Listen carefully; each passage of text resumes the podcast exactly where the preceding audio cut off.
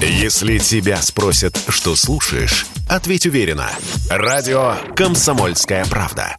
Ведь Радио КП – это самые оперативные и проверенные новости.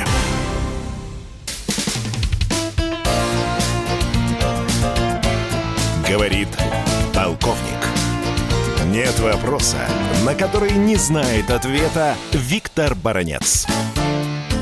Уважаемые товарищи, радикальным образом меняется позиция Германии в отношении Украины. Как вы знаете, Германия была одним из гарантов Минских соглашений. И когда Украина выпрашивала у Германии различного вида ударные, смертельные, летальные вооружения, то былые времена Берлин отвечал, но мы же гаранты, как-то получается нелогично. Мы настаиваем на политическом способе решения конфликта, а вы от нас просите оружие, которое будет перечить, будет противостоять нашей позиции. Ну и поставляли что? Помните, поставили что? Пять тысяч касок, полевой госпиталь и даже морг с крематорием. Ну, немцы основательная нация. Видно, сейчас этот и морг, и крематорий пригодятся. Но теперь же новое. Теперь уже принципиально новое. Берлин снял забрало и гонит на Украину вооружение, в том числе зенитные ракетные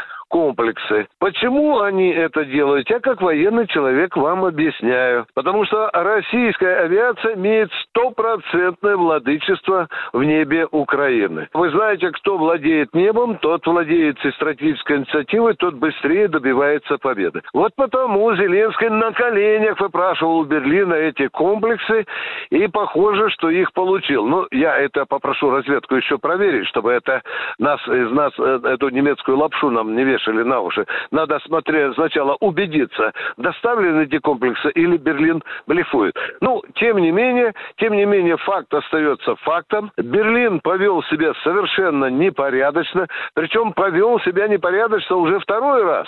В феврале 2014 года, вы знаете, Штанмайер подписывал как раз соглашение между Януковичем и оппозицией. На второй день все это было забыто. Теперь же Берлин опять так же лицемерно ведет себя. Можем мы ставить вопрос, а можно ли вообще Берлин Берлину доверять как партнеру. Факт остается фактом. Наша авиация, конечно, будет это учитывать. Будут учитывать и наши командиры, и наш генштаб, которые будут планировать новые удары по территории Украины, в том числе по тем районам, где находятся или будут находиться эти переносные зенитные ракетные комплексы, доставленные из Германии. Это будет наше право, ибо одной из целей нашей операции является демилитаризация украинской армии.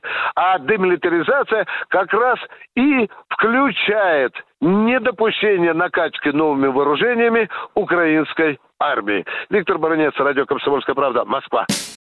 Вы слушаете радио «Комсомольская правда». Здесь самая точная и оперативная информация о спецоперации на Украине. Репортажи наших журналистов из зоны боевых действий. Много населенных пунктов брали вообще без боя, потому что ВСУ или националистические батальоны оставляли и бежали. В самом Донецке, по сообщению жителей, по нашим личным ощущениям, ночь прошла относительно тихо. Мне командир сказал, что у них там просто интенсивная перестрелка идет с обеих сторон. Заявление официальных лиц. Поэтому рассказывать, что Россия не вела переговоры или отказывалась, ну, это вранье. А 8 лет что мы делали? Ждали, терпели, просили, показывали, демонстрировали материалы. Комментарии экспертов. Ошибки совершила киевская власть, потому что на ее территории происходил конфликт. Срочные новости о ситуации вокруг Украины слушайте 24 часа в сутки на радио «Комсомольская правда». Никаких фейков, только проверенная информация.